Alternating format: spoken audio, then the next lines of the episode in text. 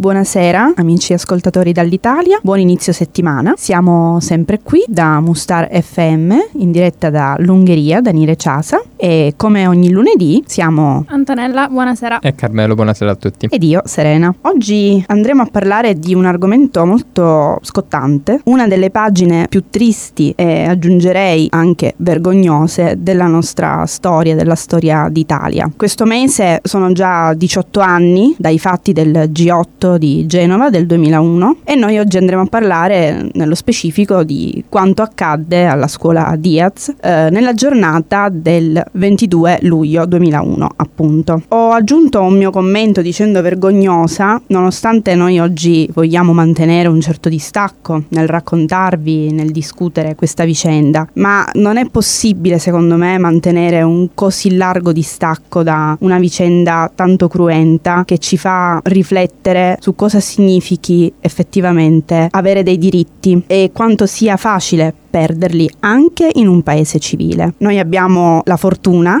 di avere tra noi una persona che ha, è supportata anche da degli studi di un certo tipo, sto parlando di Antonella, che sicuramente saprà illustrarci benissimo le, le vicende, e abbiamo anche Carmelo che appartiene ad un'altra fascia di età, possiamo dire, ad un'altra generazione, la generazione che è arrivata dopo il 2000, tra virgolette, e quindi non conosceva i fatti della Diaz. Sarà anche perché all'epoca avevo due anni, quindi diciamo che non appunto non ero involto in questa situazione, però sì, onestamente è una roba di cui mi sono reso conto soltanto adesso, mi sono accorto di aver perso una parte importante della storia e condivido appieno il fatto che sarà difficile oggi mantenere distacco e cortesia. Ma sai, hai giustificato dicendo che ovviamente è una questione di età. Non credo si tratti solo di questo, perché ti posso garantire che io, nonostante i miei 28 anni, conosco la vicenda in maniera molto molto frammentaria. Ne so qualcosa in più solamente adesso perché ho dovuto leggere e documentarmi proprio per la puntata di oggi. Questo significa che c'è una mancanza da qualche parte e io la individuo prettamente nell'educazione scolastica, ma di questo magari parleremo anche più avanti. Vorrei passare adesso la parola ad Antonella che ci introdurrà eh, un po' in generale i fatti della, del G8 del 2001 e in particolare appunto di quanto accadde quella notte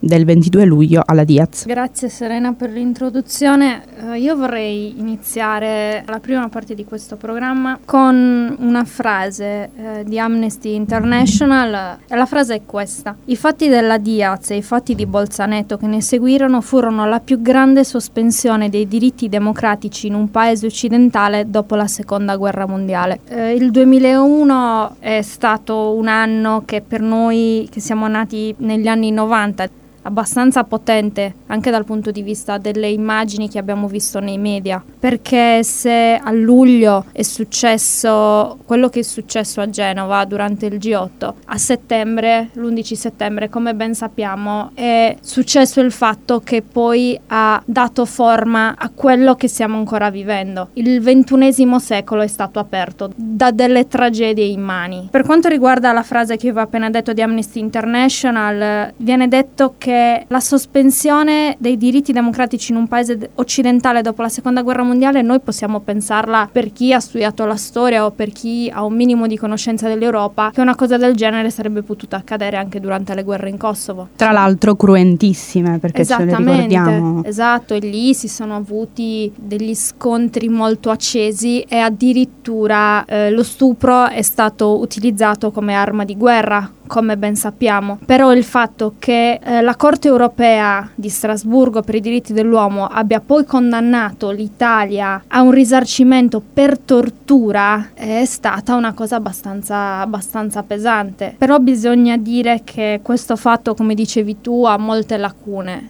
eh, nel senso che nonostante sia i tribunali italiani che i tribunali internazionali abbiano decretato che c'è stata tortura eh, alla Diaz, c'è stata tortura a Bolzaneto, noi fino al 2017 non avevamo una legge sulla tortura, non avevamo niente che nel diritto penale italiano configurasse un reato di tortura e anche per questo siamo stati condannati dall'Unione Europea. C'è addirittura chi quest'anno, a pochi giorni dall'anniversario di Genova, si ostina a chiedere che eh, il reato di tortura sancito dal, dall'articolo 613 bis del codice penale venga abrogato. Quindi rendiamoci conto dei tempi in cui viviamo, nel quale in Italia per quanto riguarda la politica siamo interessati alle migrazioni, quello è il punto focale della politica di ora, ma non ci rendiamo conto che da Genova in poi in Italia sono successe delle cose che in un paese civile non dovrebbero non dovrebbero succedere. È successo il G8, è successo Aldo Vrandi ed è successo Cucchi e queste cose non dovrebbero assolutamente succedere. Credo che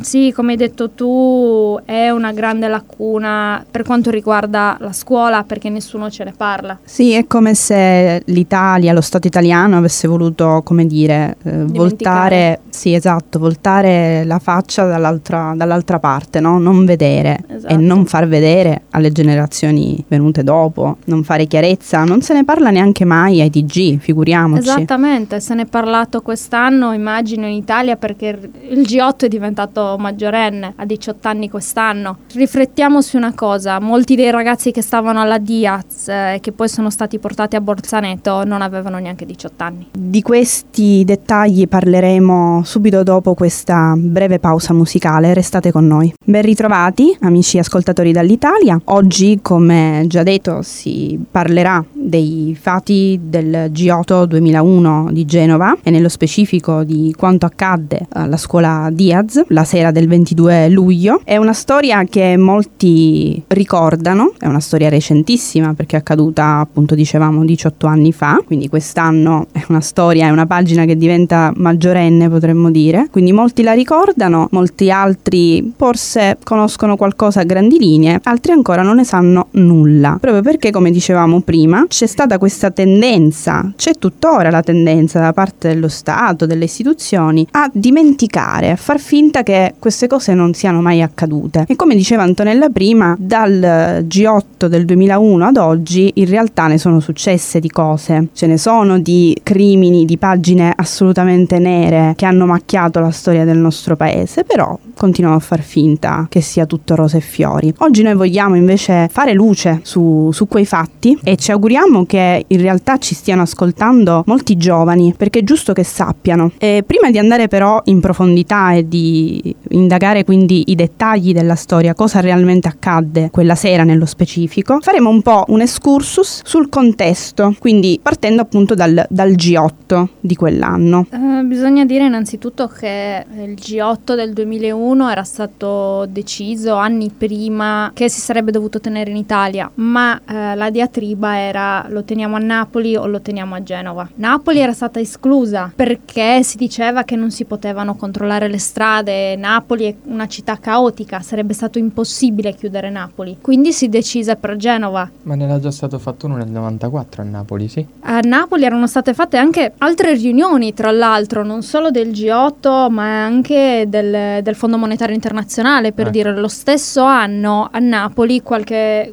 qualche mese prima c'erano stati degli scontri molto pesanti tra polizia e manifestanti appunto durante una di queste riunioni internazionali. Genova poi si, si rivelerà essere una, una trappola, un labirinto al pari di Napoli, perché Genova è sul mare, Genova è sulle colline, Genova non è a via di fuga. Sì. Sì. E da lì inizieranno tutte le cose che poi porteranno alla morte di Carlo Giuliani, agli scontri con i Black Bloc e poi a quello che sappiamo. Lo stesso allora Presidente del Consiglio Berlusconi disse un mese prima che appunto Genova era il posto magari meno adatto ad ospitare questo tipo di... Sì, perché era stata una scelta fatta dal governo precedente. E no? come Quindi... sempre in Italia eh. dobbiamo dare la colpa al governo eh, precedente perché non è mai colpa del governo contemporaneo. Quindi è una cosa che va avanti da secoli questa eh, in Italia, sì. credo. Per quanto riguarda le anime del G8, che sappiamo sappiamo gli otto grandi della Terra. Per chi come me ha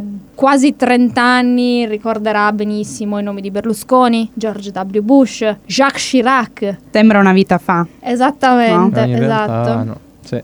Quindi oltre a loro sappiamo che c'erano le forze dell'ordine, polizia carabinieri, polizia penitenziaria, le, i vigili urbani di Genova. Genova era stata divisa in due zone, zona gialla, quella libera per le manifestazioni autorizzate dalla questura, però è la zona rossa, barricata, perché avevano costruito del, delle gabbie attorno sì. alla zona rossa e tu se abitavi all'interno della zona rossa dovevi avere un pass per entrare dentro la zona rossa attraverso solo alcuni varchi, tra l'altro ti, ti aprivano letteralmente un cancello. Sì, sì, ho visto i video di questa cosa in un documentario che appunto spiegava abbastanza bene questa cosa ed era una, una, situazione abbastanza assurda perché tu vedi una città che già di suo non ha queste grandissime strade con questi muri alti in metallo e tutti questi carabinieri. E più che altro sembra una scena da guerriglia, no? Esatto, da... perché si trasformerà Di poi. questo si tratta, sì. Esatto. Le altre anime erano principalmente il Genoa Social Forum, creata nel 2000 appositamente per il G8 di Genova, il cui portavoce era Vittorio Agnoletto. Perché di base il Genoa Social Forum si occupava un po' di gestire le manifestazioni, no? E quindi tutti i vari gruppi che manifestavano. Vari... perché pensiamoci, all'interno del Genoa Social Forum c'erano delle anime anime opposte tra di loro. C'erano i cattolici, c'erano i valdesi, c'era la CGL, c'erano i comunisti, c'erano i no global. E il Genoa Social Forum era riuscito a incanalare tutte queste anime all'interno di un solo gruppo che manifestava pacificamente e ci furono a partire dal giorno 19, il primo giorno del G8, delle manifestazioni pacifiche di queste anime. Sì, tant'è che quel giorno non accadde nulla di particolare. Esatto, il 19, il 19 fu abbastanza andò abbastanza liscio, diciamo. Però poi eh, come ben sappiamo entrarono in gioco i Black Bloc. I Black Bloc sono nati in realtà in Germania a fine degli anni Ottanta e sono un gruppo abbastanza variegato, internazionale, ma con un certo sempre no global, è ovvio, ma non no global pacifico. Esatto. Un no global che scusate il termine, faceva casino ovunque andava. Sì, vabbè, eh, sostanzialmente credo siano anarchici. Sì, sì. esatto. Perché poi eh, all'interno dei Black Bloc ci siano no global, eh, anticapitalisti, però comunque l'anima è quella di creare disordini. Esatto, no? come li avevano creati a Seattle nel 99. A Seattle nel 99 avevano distrutto la città, come sì. poi era successo a Davos, a Napoli nel 2001 e a Göteborg un mese prima che iniziasse esatto. il, il, G8 a Genova. Quindi in immaginiamo cui... la paura e il terrore che doveva attanagliare la città di Genova in quei giorni. Molti genovesi avevano letteralmente fatto le valigie e avevano lasciato Genova. Chi aveva degli esercizi commerciali sia nella zona gialla Coca-Cola che nella zona rossa aveva chiuso, però questo non ha impedito ai No Global di distruggere comunque tutto. Credo che tutti noi abbiamo ancora in mente le immagini che vedono ragazzi incappucciati, completamente vestiti di nero con dei caschi, delle mazze e delle bottiglie Molotov che volano dappertutto. Beh, se non sbaglio, l'ultima volta è stata durante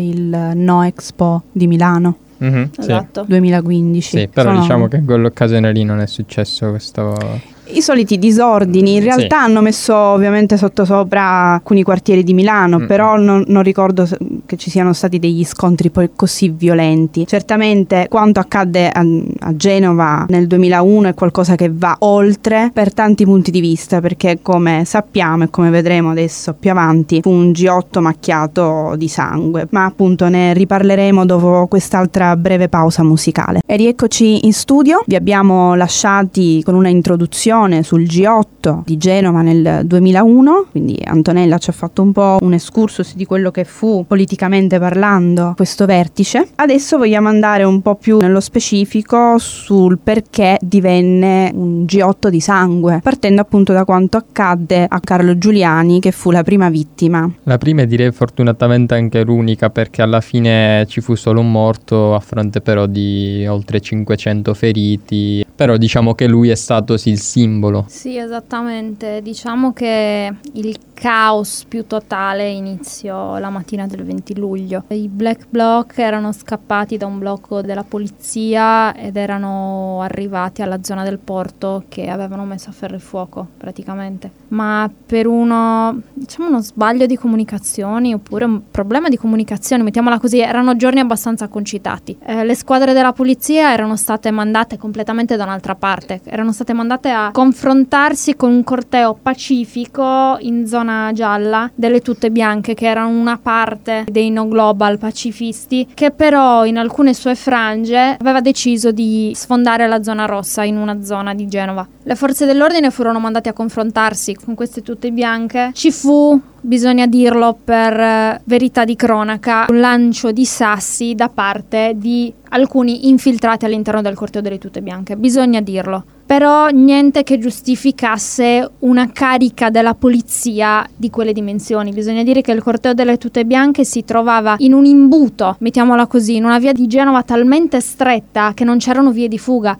Addirittura uno dei responsabili di una squadra che avrebbe avuto il compito di confrontarsi con questa manifestazione pacifica si era rifiutato di mandarci la propria squadra contro il corteo perché ha detto se noi attacchiamo ora questo posto diventa una tonnara. E il corteo viene attaccato ancora prima che raggiunga la zona rossa, si trovava a 700 metri dalla zona rossa. I tafferugli ci furono, è ovvio, la gente fu pestata, anche qualche poliziotto finì in ospedale. Però si accorsero dell'errore quasi subito, diciamo. E le squadre di polizia vennero mandate nella zona del porto a fermare i manifestanti. Da qui il delirio. Che eh, poi, tra l'altro, quella lì c'è ancora una delle domande a cui non si riesce a rispondere, esatto. nel senso che loro non dovevano effettivamente trovarsi lì, loro non dovevano andare a fermare là. esatto, un gruppo di black bloc che stava in una piazza e stava distruggendo tutto. Loro esatto. per qualche strana ragione si fermano lì in zona gialla dove comunque le manifestazioni erano regolari, quindi erano non avevano autorizzate, ricordiamoci esatto. quello.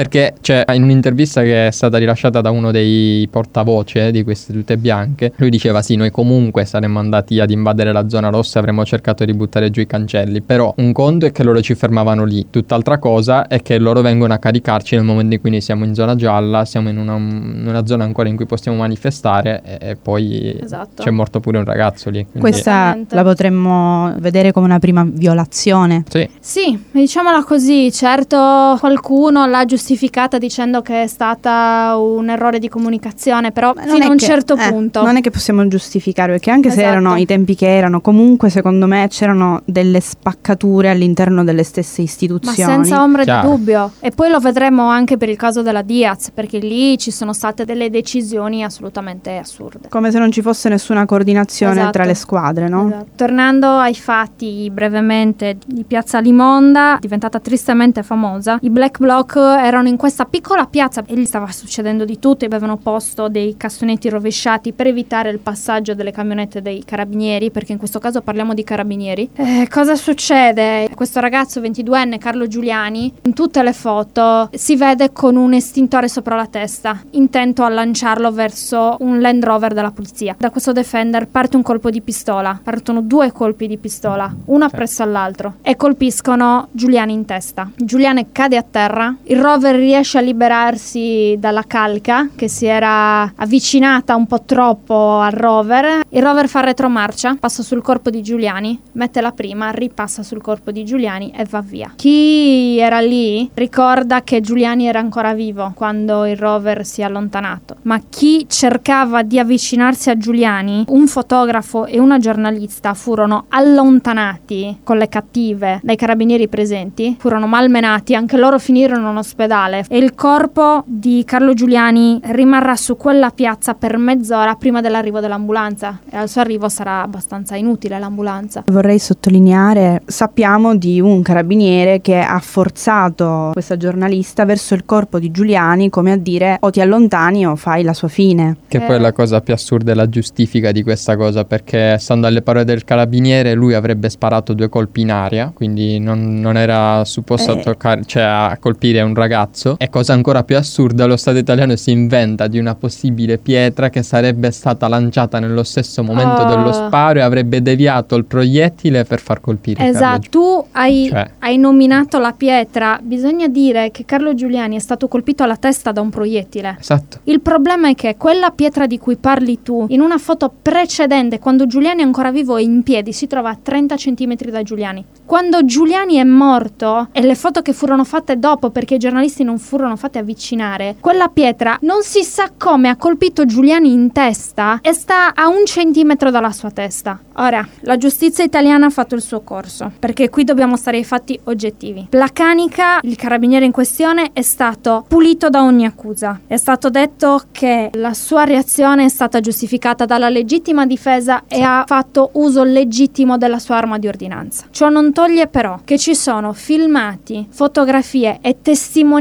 giurate di persone che erano di fianco a Giuliani in quel momento, che dicono che Giuliani non era a 70 cm dal rover come aveva dichiarato il carabiniere, come ha dichiarato anche un dirigente dei carabinieri che era lì. Aveva detto Giuliani stava a 70 cm. No, perché le immagini prese con i giusti tempi e con le giuste distanze fanno vedere come Giuliani fosse a più di due metri dal rover. Una cosa del genere non giustificherebbe una legittima difesa da parte di un carabiniere che poi, durante il processo di appello, aveva anche detto non sono stato io a sparare perché io ero accucciato dietro i sedili posteriori del rover, quando si vede benissimo che c'è qualcuno dentro quel rover con una pistola puntata in orizzontale esatto. ad altezza uomo. Possiamo dire che questa è la prima delle tante controversie che poi si ritroveranno in sede di processo. Adesso vi lasciamo nuovamente per una breve pausa musicale, restate con noi, approfondiremo i fatti nella prossima sezione.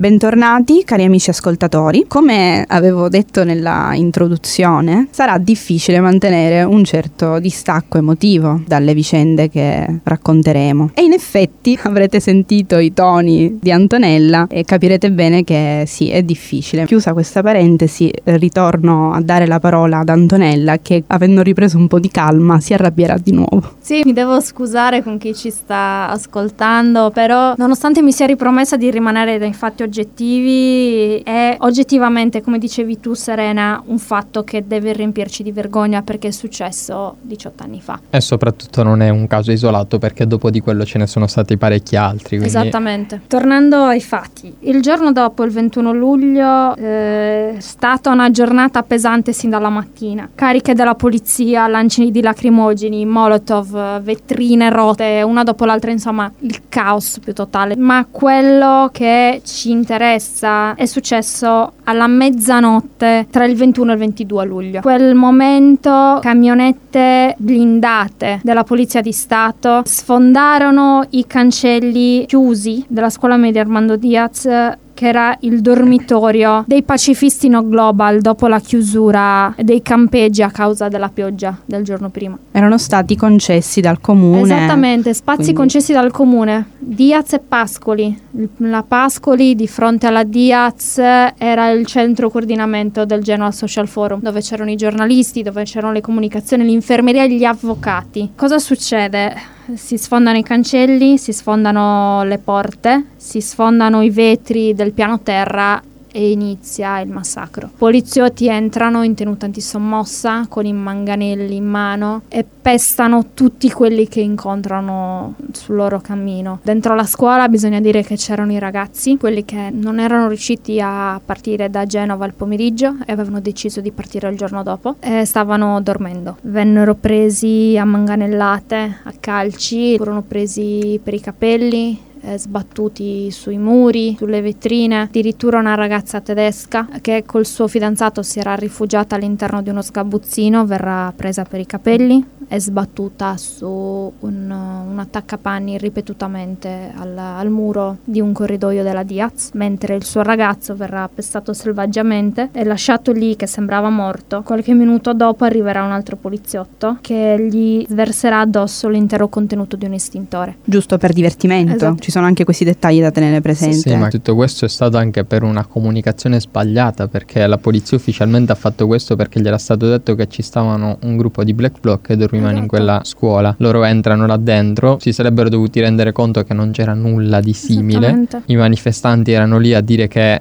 erano pacifici, non avevano armi, non avevano nulla, ma a loro non è importato nulla perché tutto ciò che importava loro era quello di sfogarsi e fare quello esatto. che volevano fare. Più che altro sembra un pretesto, sì. quello del cercare giustificare componenti del black bloc. E la cosa grave è che per giustificare questa cosa loro, per dire che loro non avevano sbagliato, apparentemente a detta loro dentro quella scuola avrebbero trovato oggetti contundenti, avrebbero trovato vestiti neri appunto tipici dei black bloc, cose assurde, però a quanto ha detto loro sono stati rinvenuti là dentro, giusto per confermare la loro tesi. Le due bottiglie di Molotov. Le Molotov. bottiglie Esatto. Molotov. E bisogna dire che questo fatto delle bottiglie Molotov è stato utilizzato appunto come pretesto per eh, entrare nella scuola. Quelle bottiglie Molotov esistevano, ma erano state ritrovate la mattina di quel giorno Esatto. in un punto totalmente lontano dalla Diaz, rinvenute, nascoste dentro un'auto della polizia e tirate fuori davanti alla Diaz e portate all'interno della scuola. La polizia all'interno della Diaz non troverà armi per giustificare ai giornalisti il loro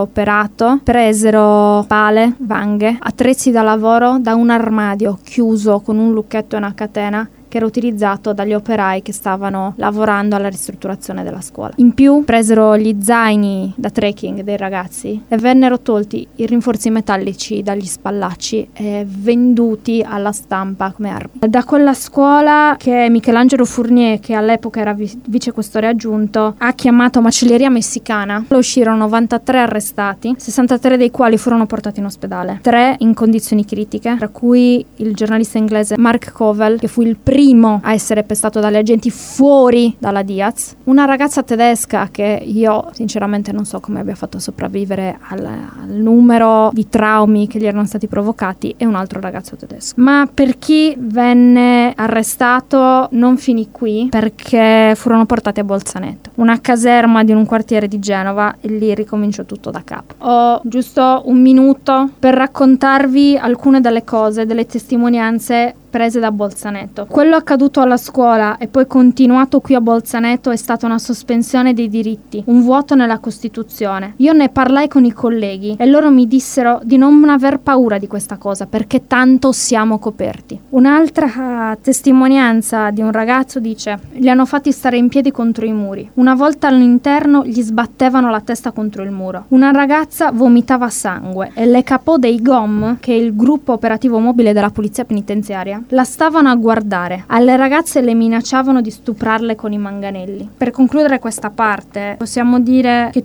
tutte queste cose sono successe, non sono fiction. Ci sono le testimonianze dei ragazzi che erano all'interno della Diaz, che erano all'interno di Bolzaneto. Quelli che a Bolzaneto avevano bisogno di aiuto medico furono portati dall'unico medico di Bolzaneto. I più fortunati erano quelli che alla Diaz erano quasi morti e che dovevano restare in ospedale. Ci vedremo tra qualche minuto dopo la musica.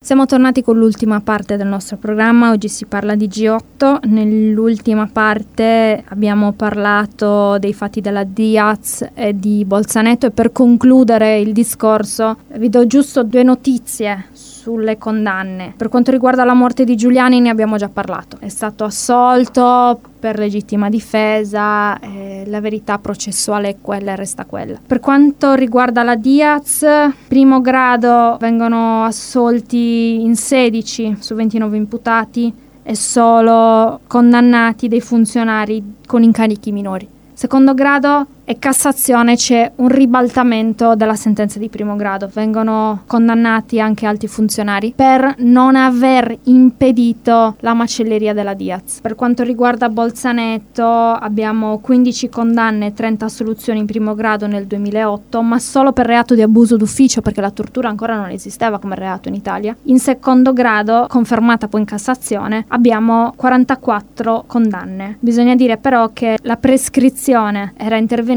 quindi solo pochi dei condannati si farà effettivamente anni in galera. Bisogna dire che sia Amnesty International che la Corte Europea dei diritti dell'uomo ha condannato i fatti della Diaz e di Bolzaneto come atti di tortura e di eh, sospensione dei diritti umani e per renderci conto di questa cosa diciamo soltanto che se il reato di tortura fosse già stato legge in Italia i condannati si sarebbero fatti veramente galera perché la tortura non è un reato che va in prescrizione Ora che abbiamo i fatti, voglio chiedere a voi che siete di due generazioni differenti, cosa pensate di questo? Carmelo, tu che c'eri ma eri troppo piccolo per ricordarti le immagini in tv della gente portata via in barella dalla Diaz. Ora che sai cosa è successo. Quali sono i tuoi pensieri a riguardo? Come ti dicevo, purtroppo non è stato il primo e nemmeno l'ultimo di questi fatti, quindi anche se all'epoca non, non potevo rendermi conto, è successo ancora. Quindi mi è capitato di vedere al telegiornale e vivere più o meno indirettamente queste cose perché una mia carissima amica ai tempi del liceo, anarchica, ha partecipato più volte a cortei dove sono successi vari disordini, quindi ho vissuto in prima persona quest'ansia di avere una persona a cui tu vuoi bene che però sta lì in mezzo e che non sai come e se esce da queste situazioni. In ogni caso, come dicevo in apertura di programma, è difficile trovare delle parole cortesi senza sfociare in, in rabbia. In ogni caso è chiaro, oltre al fatto che non condivido tutto questo, oltre al fatto che, che mi fa rabbia, ciò che secondo me è positivo è il fatto che nonostante tutte queste cose siano successe e succederanno, non fermano mai queste persone dal voler protestare ancora. Ci sono e ci saranno proteste sino a quando ci saranno dei grandi che diranno noi cosa fare. Per fortuna ci saranno altrettante persone che si opporranno a qualsiasi tipo di condizione. Questa è una cosa che da un lato mi fa piacere, dall'altro è assurdo perché appunto come dicevamo non, non finisce qui. Per quanto mi riguarda, io ho sempre avuto fiducia nelle istituzioni, la polizia, nei carabinieri, però negli anni, non potendo fare a meno di vedere tutti questi scempi, dal, appunto dal G8 fino ad oggi, abbiamo una lista infinita e tu qualche sezione addietro hai menzionato, hai fatto dei nomi, ultimo per esempio Stefano Cucchi. E vorrei aggiungere tra l'altro, non so se vi ricordate, lo stupro della ragazza inglese da parte di due, tre carabinieri. Sì, erano due ragazze americane. Due ragazze sì. americane, ecco. Sì. Significa non ci si può fidare di persone che stanno lì per difenderti, cioè ti devi difendere da chi dovrebbe difenderti.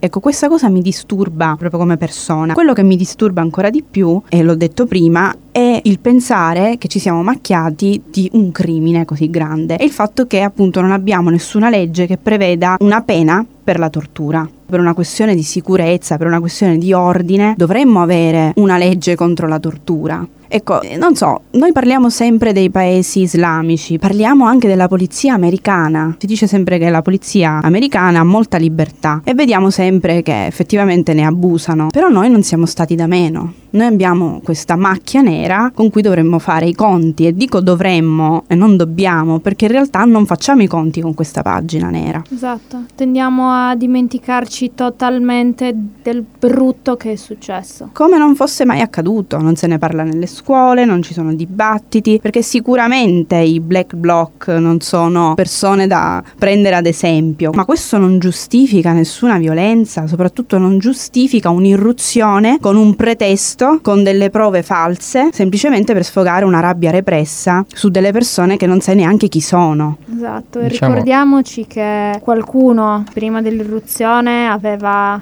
anche sottolineato che un'irruzione non sarebbe stata la soluzione migliore. Si potevano lanciare dei fumogeni all'interno esatto. della scuola, si sgomberava e si portava via quello che si trovava questo non è stato fatto. Diciamo che alla fine il discorso è che ufficialmente in Italia non c'è tutta questa libertà, ma poi la verità è che noi siamo così bravi a nascondere che in realtà le forze dell'ordine fanno quello che vogliono, perché poi comunque lo fanno sempre a caso, in stanze chiuse, in luoghi dove nessuno può vederli. Poi chiaramente è sempre colpa della persona che ha subito e quindi alla fine diciamo che va bene così. Ma guarda, c'è un grande abuso di potere. Io ricordo un, un evento personale, nulla di grave, però fa capire un po' la psicologia che c'è dietro certi personaggi. C'è una persona che io conosco, un padre di famiglia, che ha educato il figlio a menzionare la sua posizione, lui è un carabiniere, a dire guarda che mio padre è carabiniere, se tu mi fai questo vengo con mio padre. Sì a dare questa immagine di siccome io sono carabiniere io ti posso fare qualsiasi cosa, io ti posso incutere terrore. Chiaramente lasciamo stare tutta l'ignoranza che c'è dietro a questo comportamento, però ti dà un'idea dell'idea che ha questa persona della sua carica. Ci siamo? Sì. Questa è una cosa gravissima. Bene, siamo arrivati alla fine. Vi ringraziamo tutti e tre per eh, aver ascoltato questa puntata che abbiamo ritenuto doveroso fare perché certe cose non è giusto dimenticarle, è giusto ricordarle finché non ci sarà giustizia e finché queste cose non accadranno più. Mm, vi do un ultimo consiglio. Guardatevi un film documentario di Daniele Vicari che si chiama Diaz Don't Clean Up This Blood. È uscito qualche anno fa, ma vi fa vedere veramente cos'è stata la Diaz e cos'è stata Bolzaneto. È Confermo. disturbante come film, davvero tanto. Però Però- è una visione che va fatta. Sì, necessario. Quindi adesso vi salutiamo, vi ringraziamo ancora. E come al solito ci sentiamo ogni lunedì dalle 18 alle 19, sempre su Mustar FM. Speriamo di essere più felici e meno arrabbiati. Esatto. Grazie mille, alla prossima.